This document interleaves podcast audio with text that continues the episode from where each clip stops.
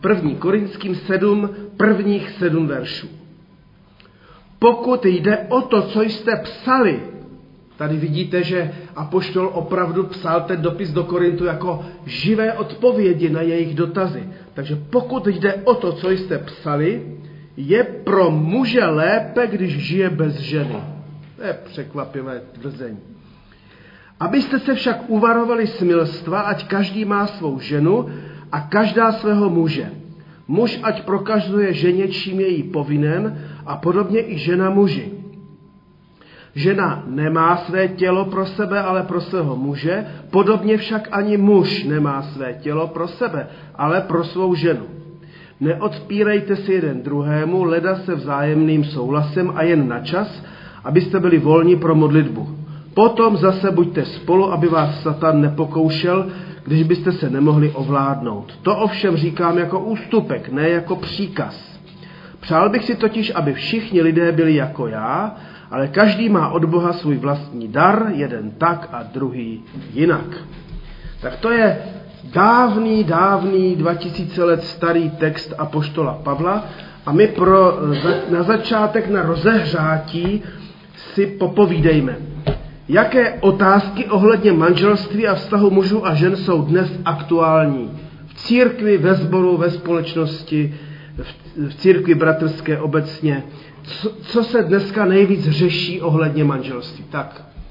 Nevěra. Nevěra. Pokud se to vůbec ještě řeší, že jo? Tak nevěra. Tak co dál se řeší ohledně manželství? Prosím? Rozvod, rozvod, ano. Jestli vůbec vstoupit do manželství nebo žít na divoko. Jestli teda vůbec vstupovat, do- jestli se ženit nebo ne, jestli ta svatba není zbytečný cár papíru, nebo, nebo ta, ten závazek, jestli není zbytečný, ano. Čili stejnopohlavní páry, manželství pro všechny se řeší dnes.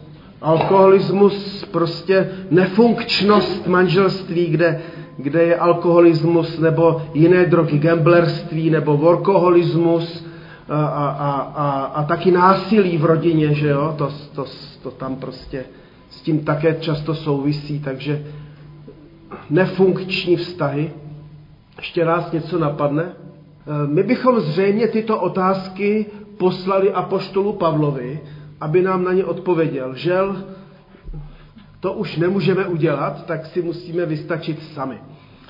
Z přečtené sedmé kapitoly je velmi pozoruhodné, jak apoštol ve věci partnerství a sexu dává muže a ženu sociálně a vztahově na stejnou rovinu. Muži i ženě přisuzuje stejná práva. To, když čteme tu sedmou kapitolu, tak je to fakt zajímavé, že co se týká toho vztahu v manželství, tak je dává na, na roveň, což nás dnes samozřejmě nepřekvapuje, protože my žijeme už ve své kultuře, ale tehdy, kdo ví, jak to vůbec chápali, jestli si neříkali, jak ten Pavel je revoluční, co, jak, jak to vůbec myslí, že, že teda eh, žena nemá své tělo pro sebe, ale pro muže, ale to stejné platí, platí pro chlapa, muž nemá své tělo pro sebe, ale pro svou ženu, že jo, a tak dále. A což je ještě zajímavé, několikrát Apoštol v sedmé kapitole opakuje, že v určitých otázkách nemá žádné konkrétní nařízení od Pána Ježíše. To když pak budeme pročítat, jo? že zkrátka vztahy jsou takové jako hodně živé a že se úplně všecko nedá eh, pojmout eh, do nějakých předpisů, ale musí se stále aktuálně hledat, jak teda křesťanský žít i, i v manželství. Tomu proto věnujeme pozornost v souvislosti s tím, že apoštol Pavel v sedmé kapitole určitě nepodává ucelené poučení o manželství. To prostě v sedmé kapitole není. V sedmé kapitole jsou pouze odpovědi na otázky, které posílali korinčtí. Proto jsem chtěl, abychom si na začátek pohovořili, co je dneska aktuální, protože na leco z toho, co jsme my otevřeli, a poštol vlastně neodpovídá, i když vlastně v něčem také. Ale vlastně nás to také zavazuje k tomu, abychom teda počítali s Duchem Svatým, abychom hledali s pomocí Boží i s pomocí písma svatého, nejen epištoly do Korintu, eh, odpovědi na to, co nás pálí. Je to náš úkol. A myslím si, že ten příklad těch korinských pro nás nakonec může být hodně dobrý. Tak tedy se ptejme. Klaďme si ty otázky, které nás dnes pálí a hledejme v tom Kristovu cestu. No nicméně, korinčtí položili otázky. Je lépe se ženit, anebo zůstat svobodný? Je třeba se jako křesťan vzdát sexuálního života? To je vlastně pálilo, to je zajímavé. Tak první otázka, je lépe se teda ženit nebo ne? A vdávat. To je zajímavé, že, je to, že, že, že položí takovou otázku. Každý to má jinak. Jo, ano, ano, každý to má jinak. A pak samozřejmě tam byla ta otázka, jestli náhodou e, sex jako takový není hříšný ve své podstatě, jestli by teda křesťan neměl vlastně tuto oblast života eliminovat jako hříšnou a, a s ní se takhle jako vypořádat. To pálilo korinské. My jsme si tu sedmou kapi- těch prvních sedm veršů ze sedmé kapitoly četli, tak už to nebudeme opakovat, ale mám tady k tomu komentář. Tak můžete číst, sledovat, já to budu vám povídat. Takže zdá se totiž, jako tomu bývá vždycky totiž v církvi, že v Korintu byly různé skupiny a sekty. Když říkám sekty, tak to neříkám pejorativně, ale jako, právě jako skupiny, které měly odlišné názory. A kdo ví, jestli to nebyla ta skupina, kteří si říkali kristovci a my jsme ti nejzbožnější a, a my už musíme žít jenom duchovně a tělesnost je špatná.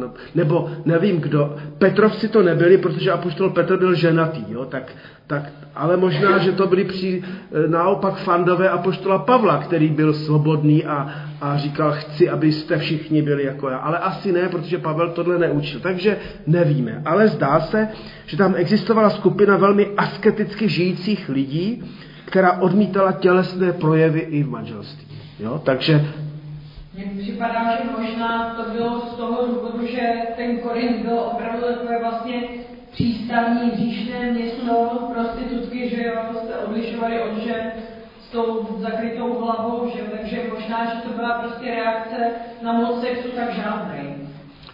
Ano, možná máš pravdu, že, že no určitě, moje manželka má vždycky pravdu, ale když bych to ještě pověděl jinak, takové to kivadlo, které se objevuje v církvi, od, od absolutní přísnosti po zase velké rozvolnění, to kivadlo se v církvi vždycky takhle kývalo. Takže možná, že opravdu to mohla být reakce těch nejzbožnějších. Podívejte se, jak oni v tom přístavním Hamburku v Korintu žijou, tak to my musíme být dobrým svědectvím o Kristu, tak my tu sexualitu úplně jako odřízneme u samotného kořene.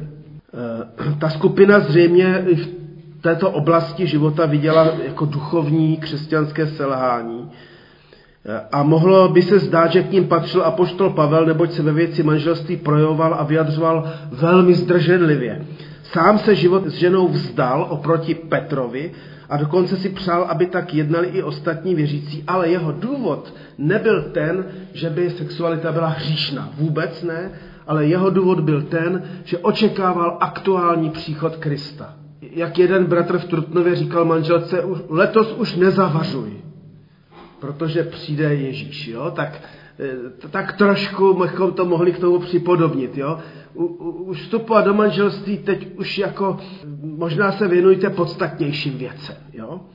Pavel se nerozpakoval povědět, že je lépe se neženit, zůstat sám, nesledoval tím snahu uchránit ale věřící od hříchu tělesnosti, vůbec ne. Právě naopak. Vyzval nakonec Korinské, aby vstup, vstupovali do manželství, i když říká, je to ale ústupek z mé strany, jo? aby nepřepínali svou zbožnost násilnou askezí, protože ono se vždycky ukazuje, a to žel jako je taky taková praxe v církvi, a já to teďka řeknu trošičku hm, expresivně, možná malinko použiju vulgarismu, jo? tam, kde mývají křesťané plnou hubu svatých řečí, tam často bývají pak jako tělesné, sexuální nebo jiné jaksi jak to říct, eh, úlety, jo? Jo, kde, kde, kde lidi se snaží být hodně, hodně strašně duchovní, ono se to někdy jako pak to kyvadlo eh, přehoupne, že se všichni diví. Takže apoštol měl takový praktický důvod, říká, no než abyste se dopouštěli cizoložstva a smilstva, když byste nezvládli eh, askezi, nebo nezvládli byste žít v celibátu a, a sami, tak se samozřejmě ožeňte, protože oženit se jistě není eh, žádný hřích. Takže Pavel byl realista a teologicky měl to jasné a domyšlené. Každý má od Boha svůj vlastní dar, jeden tak a druhý jinak. To je moc krásná věta osvobozující. Jo, že, že tam dokonce čteme to, ten, to známé slovo charisma, dar. To je možná první, určitě vlastně v korinském první list, prvním listu do Korintu, to je první vlastně zmínka o charizmatech.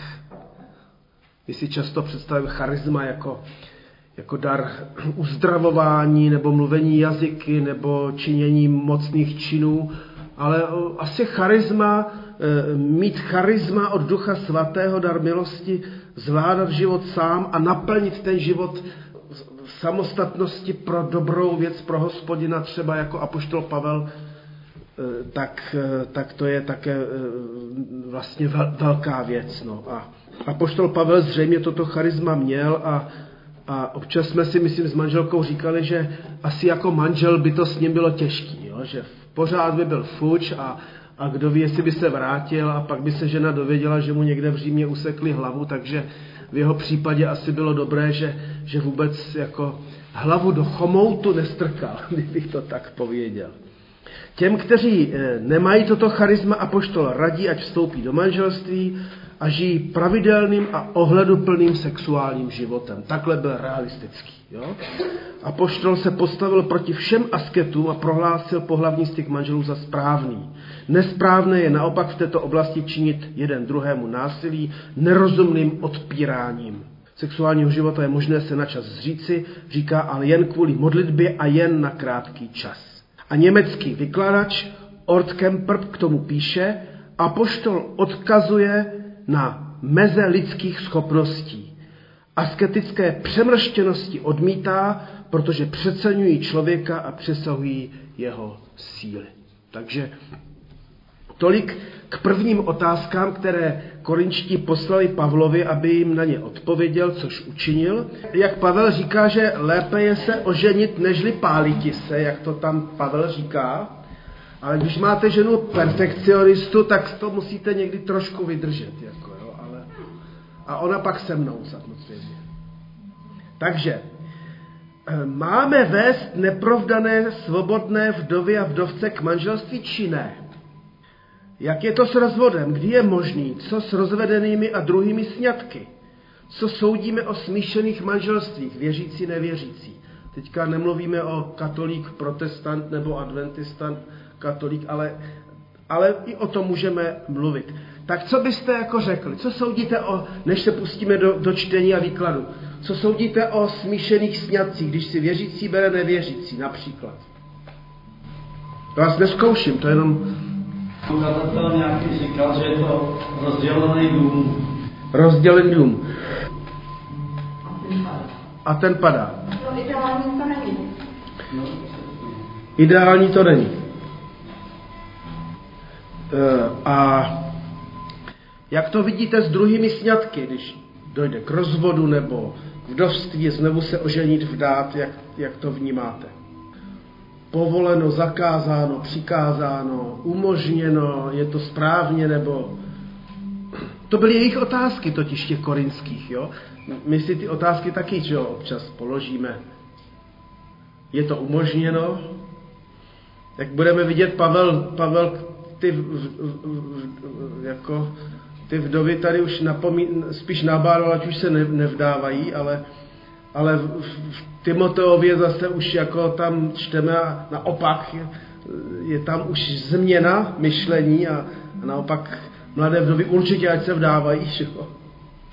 Tak si přečtěme 8. až 16. verš. Máte to tady, to je ta druhá část, 8. až 16. verš. Svobodným a vdovám pravím, že je pro ně lépe, když zůstanou tak, jako já, říká Pavel. Je-li jim zatěžko žít zdrženlivě, ať vstoupí v manželství, nebo je lepší žít v manželství, než se trápit, nežli páliti se v kraličské. Těm, kteří žijí v manželství, přikazují ne já, ale pán, aby žena od muže neodcházela. To je zajímavé, to mě vždycky zaujme, že v té patriarchální době, eh, kdy teda v židovství vůbec pouze muž mohl dávat ženě rozlukový lístek, tak tady nabádá do toho řeckého prostředí pohanského, eh, aby ty křesťanky od svých manželů, a jak za chvilku pochopíme, nevěřících manželů, neodcházeli, jo? protože církev byla úplně na začátku a dodnes chodí do církve více žen než mužů. Jo? Tak. A když už odejde, ať zůstane neprovdána, nebo se s mužem smíří a muž ať ženu neopouští. Ostatním pravím já, a ne už pán, máli někdo z bratří ženu nevěřící a ona je ochotná s ním zůstat, ať ji neopouští. A máli žena muže nevěřícího a on je ochoten s ní zůstat, ať ho neopouští. Nevěřící muž je totiž posvěcen manželstvím s věřící ženou a nevěřící žena manželstvím s věřícím mužem. Jinak by vaše děti byly nečisté, jsou však přece svaté. To je takové docela těžké místo v, v epištole. Chceli nevěřící odejít, ať odejde. Takhle byl praktický Pavel. Věřící nejsou v takových případech vázání. Bůh nás povolal k pokoji. Víš snad, ženo, zda se ti podaří přivést muže ke spáse? Víš snad, muži, zda se ti podaří přivést ženu ke spáse?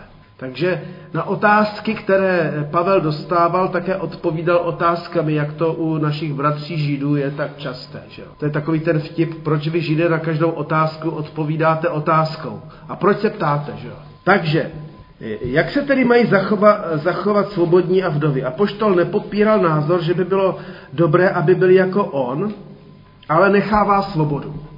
A to si myslím, že bychom neměli přehlédnout z té epištoly, že tu svobodu opravdu ten Pavel jim, jim velmi jaksi doporučil. A když právě čteme list Timoteovi, tak tam už zase z té pastorální epištole se už velmi doporučuje, ne, že chci, ať zůstanou svobodní, ale ať se ženy a mladé vdovy zvláště rozhodně vdávají a, a nezůstávají sami. Svobodu, kterou křesťanům ponechal, podpořil krásnou větou, lépe je stav manželský vstoupití, nežli páliti se, trápit, zžírat podle Krojské. A profesor Souček k tomu dodává, pozorujeme, že Pavel o manželství smýšlí hodně naturalisticky, a že mu vůbec nevstoupil na mysl pojem lásky v novodovém poromantickém smyslu, kde teda to manželství dneska i ty vztahy mužů a žen vnímáme hodně jaksi ze strany zamilovanosti a romantiky, tak to tam v tehdejší době ale fakt většinou nebylo. Když teda pomineme krásnou píseň písní, no tam nám to zase, tam ta zamilovanost jenom, jenom protéká řádky. Pavlovi šlo o svobodu, kterou vydobil Kristus. Pánu Bohu se můžeme líbit jedině tak, když mu budeme věřit, ale rozhodně se mu nezalíbíme, když se skřípěním zubů budeme žít asketicky, aniž bychom k tomu měli charisma. Tady znovu bychom mohli eh, se dostat i k těm otázkám, jak s rozvedenými. Já, my, určitě jsem to tady už zmiňoval, ale to byla pro nás lekce, kterou nám dal kdysi bratr Urban, že eh, jak si eh, snažit se rozvedeným v církvi tvrdit, že už se nesmí nikdy oženit a vdát, to je sice jedna věc, ale druhá věc je, že my jim s tím životem nepomůžeme. A, a církev nesmí vkládat na druhé břemeno, kterého se ani nedotkne. Jo? Takže no, to byla dobrá lekce. Objevila se otázka, zda není žádoucí se pro víru v Krista rozvést taky. To nás dneska nenapadá úplně. Až tak daleko to dotáhli někteří korinští, kteří chtěli pro Ježíše rušit svá manželství a žít už jenom pro Ježíše. Pavel se proti tomu ohradil, jak nejsilněji mohl. Tak to tedy rozhodně ne. Právě na tomto místě Korinským připomenul, že ne on, ale sám pán nařizuje, aby se nerozváděli. To znamená, že, že tady apoštol Pavel neřešil problém rozvodu, když například muž bije ženu, nebo když muž je, muž je gambler a, a hrozí, že prostě ten majetek celý jako zničí a tak dále. Ale on tady se ohrazuje proti rozvodu, když velmi zbožná duše si říká, aha, tak já teďka chci žít pro Krista a teďka žiju s nevěřícím manželem a, a tak to už jako, jak se to, jak to, se to slučuje, že jo. V případě, že by přece jen k rozhodu došlo a poštol jménem Ježíšovým říká, že takový mají zůstat už nepravdaní, anebo se mají vrátit zpět a smířit se. To znamená, tady Pavel byl velmi jako striktní vůči těm asketům, kteří si mysleli, že, že se přiblíží k pánu Ježíši tím, že se jako rozvedou a opustí nevěřícího nebo tak. Další otázka se týkala toho, jak si mají počínat ti, kteří mají nevěřícího partnera.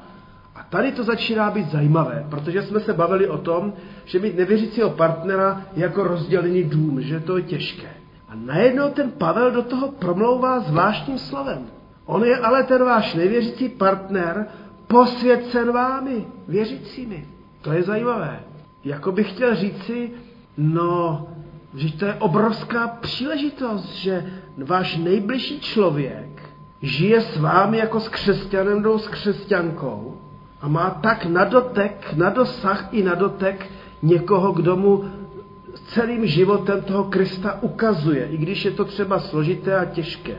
Takže je zajímavé, že teda Pavel tady neříká, tak ta nebohá křesťanka má nevěřícího manžela, tak vlastně ten manžel jí tím duchovně ubližuje. Jo? To, on to tak neříká, on říká naopak.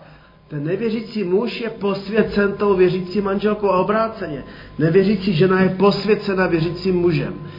Ona je to vlastně zároveň výzva i pro nás křesťany. Když už máme eh, eh, smíšená manželství, tak, eh, tak je dobře, abychom teďka se nedívali na ty naše sestry nebo bratry, kteří mají nevěřícího partnera, no ti zase vlezli, ti co oni udělali. Zkusme se na to podívat tímto nakonec pozitivním pohledem. Dobrá křesťanko, křesťané, ta, která žijí to své křesťanství důvěryhodně, aby ten tvůj partner porozuměl, že být křesťanem fakt stojí za to. Pomíníme samozřejmě teďka e, nějaké e, mravní defekty, jo, ale rozhodně tak, jak známe církev, tak si nemůžeme myslet, že manželství nevěřících lidí to je Sodoma Gomora, zatímco u nás v církvi to je jenom nebe. Jo? To tak prostě žel není, nebo díky Bohu to tak není. Ono i, i, mimo, i mimo církev lidé prožívají krásné vztahy a manželství, jo? tak to je také třeba říct. Takže pohán křesťana kulticky neznečišťuje v manželství. To chtěl apoštol Pavel říct. Proto se holky nerozvádějte, nebo kluci s tím nevěřícím, Prostě ten důvod není, že on nevěří, abyste se rozvedli. Ale byl realistický a říká, ale pokud jste důvěryhodné křesťanky nebo důvěryhodní křesťané a teďka ten váš nevěřící partner to s váma fakt nechce táhnout a řekne si, no tak než žít s křesťankou, to je hrozný, ona chodí každou neděli do kostela a, a, a modlí se mi doma a, a jaký má názory, tak Pavel říká, jestli chce odejít, ať odejde, nebraňte mu. Jo? To zase by bylo zbytečné napětí, doma. Takže takhle ten apoštol byl neskutečně jaksi pravdivý a, a, a, a v, v reálu. Že? No, takže hodně zajímavé. Nevím, jestli jste se s nějakým takovým podobným příběhem setkali. Tady byla sestra ve schromáždění, 20 let se modlila za manžela a ten manžel nakonec potom uvěřil. Vydával svědectví tady v schromáždění. To už je sice zpátky, ale 40 let nebo kolik, takže ho posvětilo manželství s ní. to je hezké. Samozřejmě, že jako nedoporučujeme eh, jak si našim děvčatům a chlapcům, ať si klidně berou nevěřící partnery. To není jako naše učení. Jo? Na druhé straně, když už se to stane, tak se na to zkusme podívat tímto pohledem apoštola Pavla. Ať teda ten křesťan nebo ta křesťanka tedy žijí skutečně křesťanský život. A samozřejmě, že je, je, je i ta poznámka, víš snad ženo, že přivedeš toho manžela k víře, nebo víš ty muži, že přived... No to neví, jo, samozřejmě neví, jo. To, to je zázrak, co jsi popsal.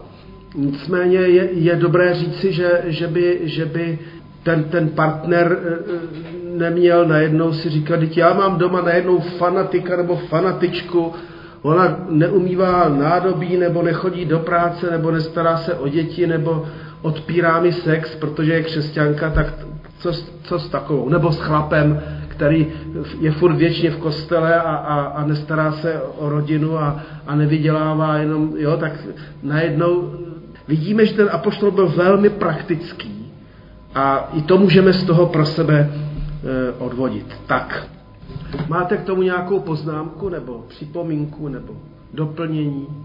Ta, ta práce už brzo skončí, ale ještě to musíme vydržet. Tak další otázky. Je boží povolání pro každého jiné a má křesťan zachovat status quo? To znamená, stal jsem se křesťanem jako svobodným, tak mám zůstat svobodný? Jak člověk pozná povolání k manželství či k celibátu? To byly vlastně otázky, které z toho nějak implicitně vycházejí. Lze se rozhodnout jinak a vstoupit do manželství, nespronevěří se člověk tím Bohu?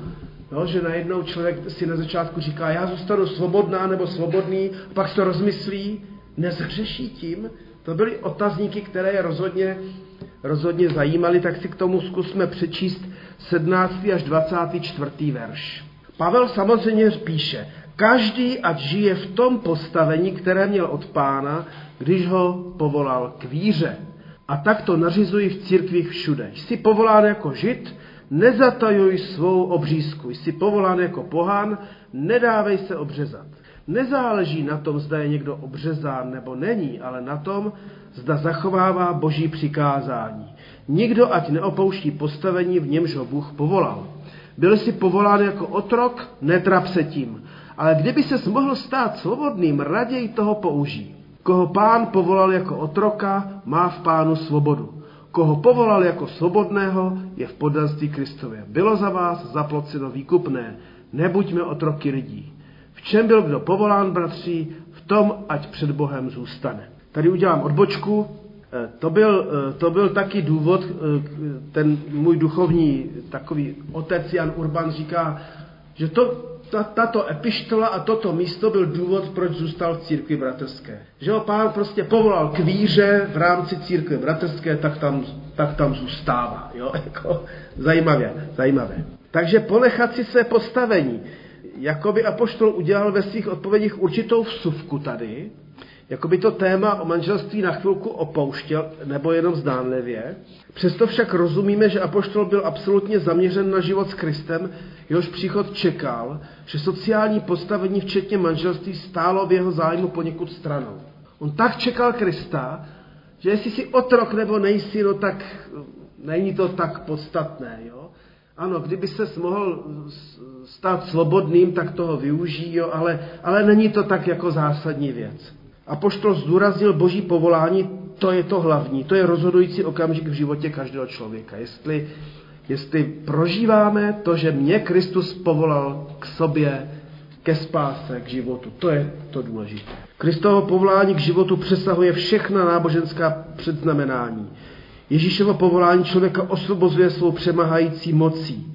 Tak v Kristu skutečně nezáleží na tom, zda je někdo ortodoxně osmého dne obřezán, nebo je pohan.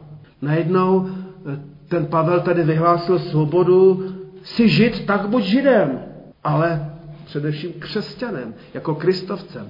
A jsi pohan z řeků, klidně zůstaň samozřejmě řekem, ale buď hlavně Ježíšovcem, kristovcem. Rozhodující je být v Kristu. Změna, která nastala, když je člověk zavolán na cestu spásy, to je to nejradikálnější, co člověk mohl v životě zažít. Ten křest, to ponoření, ponoření do Krista. V čem byl kdo povolán, v tom, ať před Bohem zůstane. Pavlovo radikální tvrzení nás možná dráždí a rozčiluje, ale jen do té doby, dokud nezaměříme především svůj pohled na toho, tedy Boha, který nás povolal k životu, k následování. Pavel samozřejmě ale umožňuje, aby se člověk oženil, aby využil eventuální příležitosti se vykoupit z otroctví a tak dále, ale vlastně znovu a znovu soustředuje pozornost těch čtenářů svého listu. Važte si toho, že jste křesťané. To je mimořádná věc. Důležitější ještě, jestli jste ženatí, svobodní, vdovy, vdovci, jestli, jestli jste zaměstnaní nebo nezaměstnaní, otroci nebo tak. Takže křesťansky může a má žít, člověk žít jako žid i pohán, katolík, pravoslavný, evangelík nebo letniční, ženatý či svobodný, vdova, vdovec či rozvedený. To je jako možná taková zpráva pro nás z dnešní biblické hodiny. Žijeme křesťanský život v tom postavení, ve kterém zrovna dnes se nacházíme. O to jde. Tak máte k tomu něco, co byste chtěli povědět? Takže tady jsou další otázky. Jaká je boží vůle ohledně neprovdaných? Jak žít křesťansky v manželství? E, tady z toho vidíme, že ti křesťané kladli velmi praktické otázky. Tak tedy dobrá. Jak, jaká je boží vůle ohledně lidí, kteří, kteří jsou svobodní a když už žijí v manželství, tak jak to dělat? Takže čtěme od 25. po 35. verš se 7. kapitoly Korinský. Co se týká neprovdaných, nemám žádný rozkaz páně. To je zajímavé. Ale dávám jen radu jako ten, kdo je pro milosrdenství páně hoden důvěry. Domnívám se, že vzhledem k tomu, co má přijít, je pro člověka nejlepší zůstat tak, jak je. Máš ženu? Nechtěj se s ní rozejít. Jsi bez ženy? Žádnou nehledej. Ale i když se oženíš, nezřešíš a v dáli se dívka nezřeší. Dolehne však na ně tíseň tohoto času. Toho vás chci ušetřit. Chci říct si, bratři, toto, lhůta je krátká. Proto ti, kdo mají ženy, ať jsou, jako by je neměli, a kdo pláčou, jako by neplakali, a kdo jsou veselí, jako by nebyli, a kdo kupují, jako by nevlastnili, a kdo užívají věcí tohoto světa, jako by neužívali, neboť podoba tohoto světa pomíjí. Já bych však chtěl, abyste neměli starosti. Svobodný se stará o věci páně, jak by se líbil Bohu, ale ženatý se stará o světské věci, jak by se zalíbil ženě a je rozpolcen. Žena bez manžela nebo svobodná dívka se stará o věci páně, aby byla svatá tělem i duchem. Provdaná se stará o světské věci, jak by se zalíbila muži. To vám říkám, abych vám pomohl, ne abych vás uvedl do nesnází, ale abyste žili důstojně a věrně lnuli k pánu bez rozptilování. No, jak na vás působí tyto Pavlovy argumenty? Kdo pláčete, jako byste neplakali, kdo se smějete, jako byste se nesmáli, kdo kupujete, jako byste nekupovali. Mě tam uklidňuje, že říká Pavel, že vám to píšu proto, abych vám pomohl, ne abych vás jako poškodil. Jo? Takže tím pádem je to určitý nárok na to, abychom teda se pokusili pochopit, co tím vlastně chce říci. Že tady nevyhlašuje jako paragrafy zákona. Jo? No ale souvisí to podle mě opravdu s tím, jak tam píše, lhuta je krátká, že jo? Prostě jako nenechte se vlastně svázat ničím, co máte na tomhle světě v tomhle životě, protože ta lhuta je krátká, nestihnete něco důležitějšího. Mm-hmm, ano, ano, ano, přesně tak. Já, když čtu tento oddíl, tak si samozřejmě vzpomenu občas na příběhy některých katolických kněží, kteří byli ať už v nacistických nebo komunistických koncentračních táborech nebo vězeních, jo?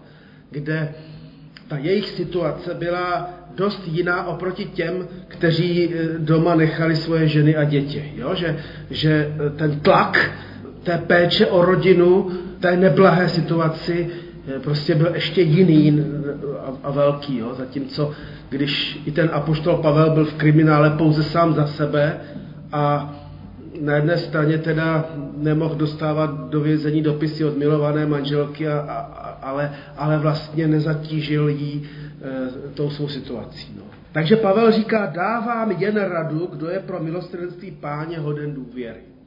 Ona rada byla zachovat status quo vzhledem k tomu, že Pavel očekával velmi aktuálně druhý příchod Kristův Zachovat status quo předpokládá ze strany věřícího člověka jasné vidění a přesvědčení, že není je třeba všechny síly investovat jen do služby, do misie, do, do práce, než přijde Pán Ježíš, který je za dveřmi.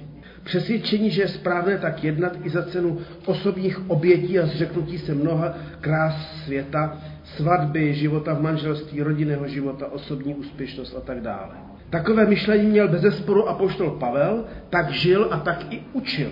Co se týká ostatních křesťanů, nebal se říci své stanovisko, ale zůstal jen na úrovni rady a doporučení. To si myslím, že je dobře si říci, že tady Pavel opravdu jeden tak a druhý jinak. Takže se z Pavla nestal nějaký fanatický, sfanatizovaný křesťan, který který eh, nakonec už eh, nechce ani na této zemi žít, protože už to všechno je marné, zbytečné. Ne, nebyl fanatický křesťan, který by neuznával jiné křesťany, kteří žijí jinak. Jo? A to je hodně důležité. Každý z nás máme nějakou svou křesťanskou praxi a teďka kdo by najednou to nedělal tak jako já, tak je méně zbožný a, a, a méně horlivý, jo? tak to bychom mohli takhle uvažovat taky. Takže neznásilňoval korinské do své šablony nevydíral je žádným argumentem, dokonce ani tím, že Kristus brzo přijde, tak, tak se fakt už nežeňte a už fakt nezavařujte a, a už vlastně žijte jenom z toho, co máte ve špajsce. Potvrzoval, že když se někdo zachová jinak, než jak on doporučuje, že nehřeší. Jo? Že, že prostě se ne, že nepřestoupí pravidla Ducha Svatého. Každý, ať se zařídí ve svém životě podle svého cítění a chápání. Je třeba samozřejmě počítat s určitou daní, ale ono každé rozhodnutí nese sebou jistou daň. Takže nakonec všichni, kdo žijí nějak sami, tak se vyrovnávají se samotou. Ti, kteří žijí v manželství, tak se vyrovnávají s problematikou toho, že žijí s někým, kdo je naprosto jiný a, a jak teďka se mají domluvit a to často nebývá vůbec žádná legrace. A poštol přál křesťanům, já bych však chtěl, abyste neměli starosti. To je v tom akademickém překladu, to je hezký, jo, že, že když si budeme vzájemně přát, abychom neměli moc starostí, tak to se mi líbí. Kraličtí užívají slova pečování a tady už cítíme onen osten apoštolského slova. Pán Ježíš totiž řekl, ne v rozhojňování statku život záleží a pod pojmem pečování písmáci rozumí nadbytečné starání. To znamená, pečování v té, v té bibličtině a v té kraličtině rozhodně neznamená, že nebudu chodit každý den koupit mlíko a rohlíky, nebo, nebo když mám roztrhané gatě, tak, tak si koupit nové, že jo, nebo a podobně. Ale vlastně i pán Ježíš varuje pouze před tím úzkostlivým staráním se. Proto tam taky říká, nestarej se den příští, dost má den na svém trápení. V řeckém textu je užito slova merimná, což znamená mít úzkostlivou starost. Usilovat o něco z úzk, z úzk, a z úzkostí zvláště s pohledem do budoucnosti. Jo. Takže Víme ale, že není pečování jako pečování, není selhání víry, když se křesťan obává o svůj život nebo svého blížního právě s pohledem do budoucna. Nemusíme si vyčítat naše úzkosti a starosti, když se nás dotknou samozřejmě. Je to něco jiného, než když člověk hromadí a hromadí statky a s nimi samozřejmě přichází strach a deprese. Jo. Stojí za připomenutí slova Erzima Koháka, který připomněl, že nejspokojnějšími lidmi v USA jsou lidé těsně nad životním minimem. Jo, když se dělal nějaký průzkum, tak ti, kteří měli kousek nad životním minimem, tak, tak vykazovali největší známky spokojenosti. Pavlovi šlo o to, aby věřící lidé byli zbaveni nejen hříšného pečování, ale také starostí, které přirozeně vyplývají ze života. Jasné, oč se stará ženatý a vdaná. To je jasný. Prostě, když už máme rodinu a tak dále, tak, tak musíme žít tak, abychom tomu druhému se líbili, neznamená zalíbit se nějak jako podlezavě, ale prostě žít tak, aby ten partner byl spokojený v tom životě, že s námi. To vám říkám, abych vám pomohl, ne abych vás uvedl do nesnází.